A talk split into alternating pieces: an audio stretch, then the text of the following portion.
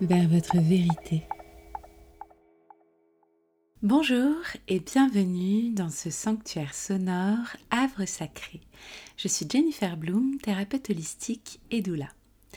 Aujourd'hui, j'ai à cœur de vous parler du pardon comme source de libération et vous aider à passer du ressentiment à la gratitude nous réagissons chacun, chacune, à notre manière face à la douleur et aux blessures que l'on nous inflige. Certains vont se retrancher dans le silence, dans la sidération, d'autres vont entretenir peut-être un désir de vengeance. On peut aussi s'enfermer dans la souffrance, mettre de côté notre vie ou la mettre en suspens se réfugier peut-être dans l'addiction. Nous sommes tous différents face à la douleur. Pourquoi je vous en parle aujourd'hui? Parce que, comme une toile de fond, même reléguées dans notre inconscient, nos blessures vont venir gouverner d'une manière ou d'une autre notre esprit, squatter une partie de notre espace mental et émotionnel et vont aussi perturber notre corps physique. C'est donc toute notre santé holistique globale qui est attaquée. D'ailleurs, de nombreuses études ont démontré le pouvoir de nuisance physiologique de la rancune. Donc ici, au-delà de tout principe religieux, les neurosciences s'intéressent de plus en plus aux bienfaits du pardon sur notre vie.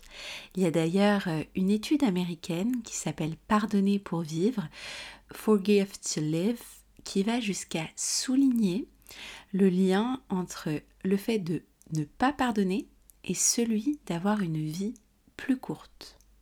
Le pardon, si je devais le définir, est un acte de gratitude envers les leçons que l'expérience nous offre. En reconnaissant les enseignements, on va venir libérer la lourdeur de notre ressentiment. C'est un chemin vers la croissance personnelle et la paix intérieure et il devient ainsi une forme de reconnaissance envers le pouvoir transformateur des moments difficiles qui va finalement venir élever notre compréhension et notre sagesse. Alors bien sûr, dit comme ça, cela paraît simple, ou peut-être même que ça irise votre poil parce que vous considérez que ces propos sont peut-être trop bienveillants ou peut-être impossibles à atteindre.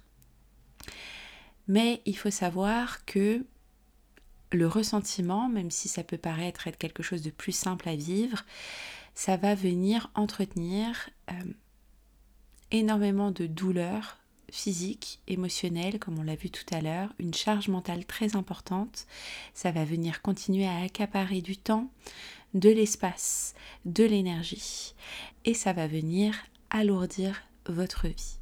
Alors ici, pour vous aider sur ce chemin de transformation du ressentiment vers la gratitude, je vais venir détailler chacun des propos, vous donner des exemples pour vous aider à cheminer en conscience vers cette libération. Tout d'abord, nous allons parler du ressentiment. Le ressentiment, c'est une charge émotionnelle qui est très pesante, comme je vous l'ai dit au préalable, parce que ça peut devenir une force dévorante dans votre vie. Un exemple concret pour illustrer cette réalité, ça peut être celui des conflits familiaux non résolus Imaginons une situation où des membres d'une famille sont en désaccord depuis des années en raison de malentendus profonds.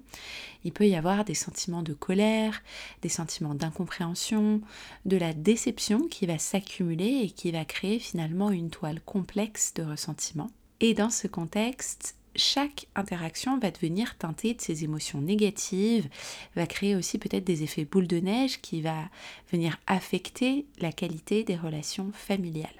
Donc par exemple, les fêtes de famille, ça va devenir vraiment des champs de bataille émotionnels alors que normalement ce sont censés être des moments joyeux. Les non-dits, les rancœurs vont s'exprimer indirectement. Le ressentiment va devenir un fardeau qui va influencer non seulement les interactions présentes, mais ça va aussi influencer la perception euh, de tous les membres de la famille, aussi bien sur le passé, sur le futur, puisqu'en fait, ça va venir se toutes ces injonctions vont venir se cumuler et vont se nourrir et cette énergie toxique et négative va faire que se décupler. On peut avoir aussi ce ressentiment, bien sûr, dans le domaine professionnel. Donc imaginons qu'un collaborateur se sente sous-estimé et ignoré par ses pairs malgré ses contributions significatives, eh bien, il va avoir un sentiment d'injustice, de frustration qui va s'accumuler et finalement, ça va créer une atmosphère très tendue au travail. Donc cette personne, elle peut devenir moins motivée, mais elle peut aussi développer euh, le fait de créer une ambiance finalement qui va être moins productive pour l'ensemble de l'équipe. Sa santé, elle va diminuer parce qu'elle va être stressée, elle va avoir la boule au ventre. Donc ici, ça va affecter sa vie professionnelle, mais ça va aussi affecter sa vie personnelle. Ces exemples concrets, ça met en lumière comment le ressentiment, loin d'être simplement en fait une émotion passagère, peut évoluer en une charge émotionnelle complexe, persistante, et qui va finalement venir clairement vous pourrir la vie. Ces exemples, ils illustrent la manière dont cette lourdeur émotionnelle, elle peut colorer toutes les facettes de notre vie, influencer nos relations, notre bien-être émotionnel et notre épanouissement, qu'il soit professionnel, qu'il soit personnel, et finalement, eh bien, affecter tous les domaines de notre vie. Donc une des premières choses faire, c'est reconnaître, c'est comprendre cette nature, cette, cette charge émotionnelle que l'on porte en nous et qu'il devient crucial de, de reconnaître dans ce processus de pardon pour pouvoir justement s'en libérer et se retirer ce poids et accéder à un état d'esprit plus léger et emprunt plus tard de gratitude. Alors bien sûr, on a cette philosophie qui nous vient aussi du bouddhisme, d'autres religions ou d'autres courants même philosophiques, selon lesquels finalement la souffrance c'est une partie inhérente de l'existence humaine et que le chemin vers le pardon va résider dans la compréhension profonde de cette réalité. Le bouddhisme notamment, il va préconiser le détachement. Attention, c'est pas le détachement dans le sens indifférence. C'est le fait d'être simplement prêt à lâcher les émotions difficiles. C'est plutôt une sagesse qui va permettre de ne pas s'attacher excessivement aux émotions dites difficiles, dites négatives, telles que le ressentiment, la rancune, etc.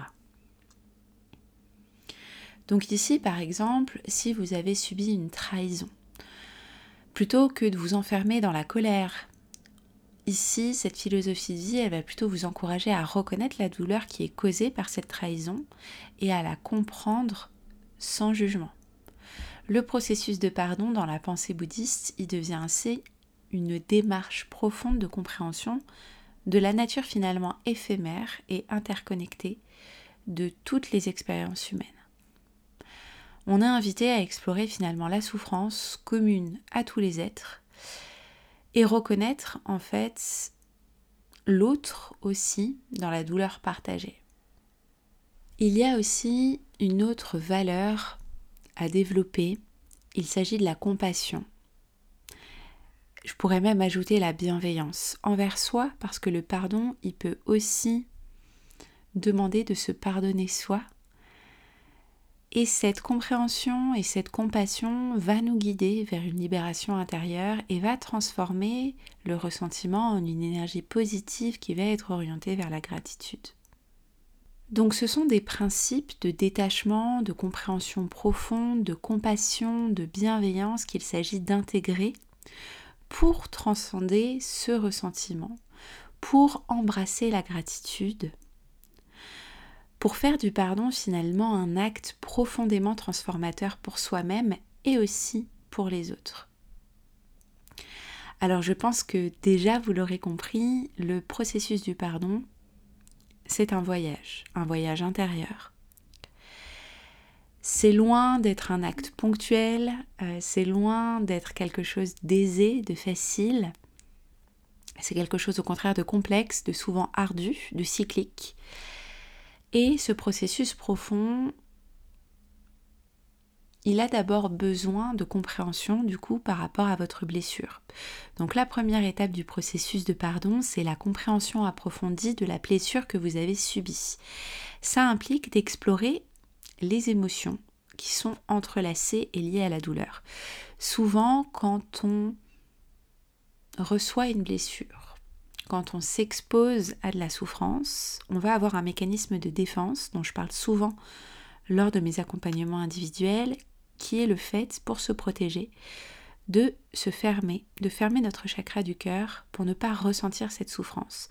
C'est un mécanisme de défense qui est vraiment là pour nous protéger, pour la simple et bonne raison peut-être qu'à ce moment-là, il y a on est trop accablé pour tout ressentir. Donc on se bloque. Sauf que malheureusement, on ne peut pas rester dans cet état vibratoire à vie, puisque se bloquer à la souffrance, c'est aussi se bloquer à la joie. On ne peut pas filtrer ce que l'on reçoit via notre chakra du cœur. Donc il est primordial pour nous d'identifier ce qui se passe à l'intérieur de nous réellement en temps voulu, quand on est prêt à recevoir toutes ces émotions entrelacées liées à la douleur, pour identifier tous les sentiments qui nous traversent. Peut-être la trahison, peut-être l'injustice, peut-être la colère. Ça, c'est la première étape du processus, comprendre la blessure et ressentir. Ensuite, c'est cultiver l'empathie envers soi, envers autrui. Peut-être que c'est l'étape même la plus difficile, la plus délicate, mais c'est une étape cruciale pour dépasser le ressentiment. Ça va demander de se mettre à la place de l'autre, en comprenant les circonstances et les motivations qui ont conduit à la blessure. Ça ne veut pas dire qu'on l'accepte, mais c'est élever son regard. Donc on peut commencer à avoir l'humanité commune qui va sous-entendre les actions, nos actions, celles des autres. Ensuite, c'est là qu'on passe à la troisième étape et qu'on sera en mesure de libérer le ressentiment. Donc la phase finale, c'est celle de la libération du ressentiment. Ça signifie pas qu'on oublie ou qu'on minimise la douleur, mais qu'on laisse aller la charge émotionnelle négative qui est associée à cette blessure. Donc bien sûr, ce processus, ce voyage intérieur, il demande une introspection sincère, authentique. Il demande aussi une volonté de transcender la douleur. Et justement, la complexité et la beauté du pardon et de ce processus, ça réside dans notre capacité à transformer la souffrance en une opportunité de croissance personnelle et une connexion aussi plus profonde avec les autres. Ensuite, on va enfin ressentir tous les bienfaits personnels du pardon. Au-delà d'un geste d'amour envers soi, c'est aussi un soulagement du fardeau mental sur le plan psychologique. Lorsqu'on choisit de pardonner, il y a un poids mental considérable qui est levé. Le fardeau émotionnel du ressentiment et de tous les sentiments et émotions qu'on a pu garder au fond de nous vont finalement se transformer en un sentiment de légèreté et de libération. Ce processus, il va alléger le stress mental, il va alléger même des problèmes cardiovasculaires, il va créer un espace pour une pensée plus claire, une prise de décision plus équilibrée. Ça va réduire le stress, ça va favoriser la santé mentale. Ici, il y a plein d'études euh, psychologiques qui ont démontré que le maintien de rancœur prolongée va contribuer à des niveaux de stress élevés, qui peut avoir un impact négatif sur la santé mentale globale et sur tous les domaines de vie. Donc en choisissant de pardonner, on va contribuer à abaisser ce niveau de stress pour créer un environnement beaucoup plus sain, beaucoup plus harmonieux on va aussi s'ouvrir à des émotions positives et renforcer notre bien-être émotionnel, puisqu'en fait, on va aussi développer une certaine résilience. Ça va ouvrir la voie à un éventail d'émotions positives, dont la gratitude qui occupe bien sûr une place centrale. Donc ici, on va fleurir, on va s'épanouir de façon différente. On va aussi découvrir la richesse peut-être de relations renouvelées parce qu'on aura libéré ce poids émotionnel. Ainsi, le véritable pardon, c'est savoir remercier l'expérience. Je parle souvent lors de mes accompagnements holistiques individuels de ce processus de libération et de reconnaissance de la valeur de chaque expérience comme pouvant être associé à notre chakra frontal ou encore appelé troisième œil. Souvent, ce chakra, il est très connu comme étant lié uniquement à l'intuition. Alors que le troisième œil, c'est aussi un centre énergétique qui favorise le pardon, la compréhension et la gratitude.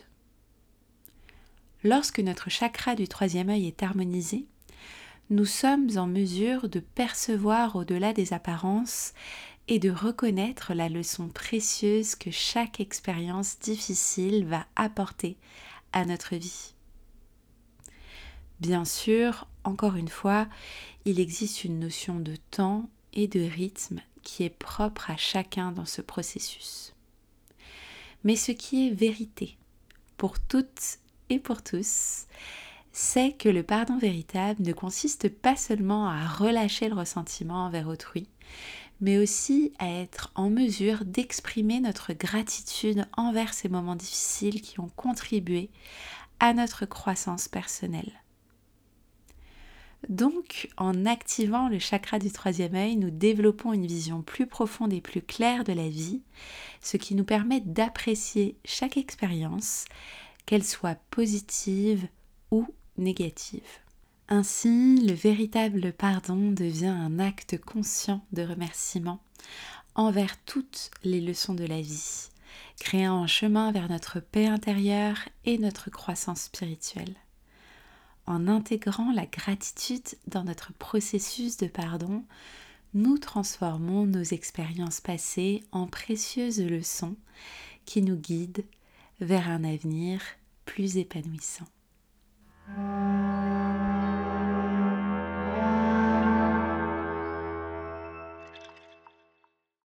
Merci à vous d'avoir écouté cet épisode. Si vous l'avez apprécié et que vous souhaitez me soutenir, je vous encourage à donner 5 étoiles à Havre Sacré sur Apple Podcast et surtout abonnez-vous pour ne manquer aucune nouveauté. Vos retours sont précieux et m'aident à façonner les épisodes de demain, alors n'hésitez pas à venir échanger avec moi et à me retrouver sur Instagram. C'était Jennifer Bloom de Bloom Your Mind. Prenez bien soin de vous.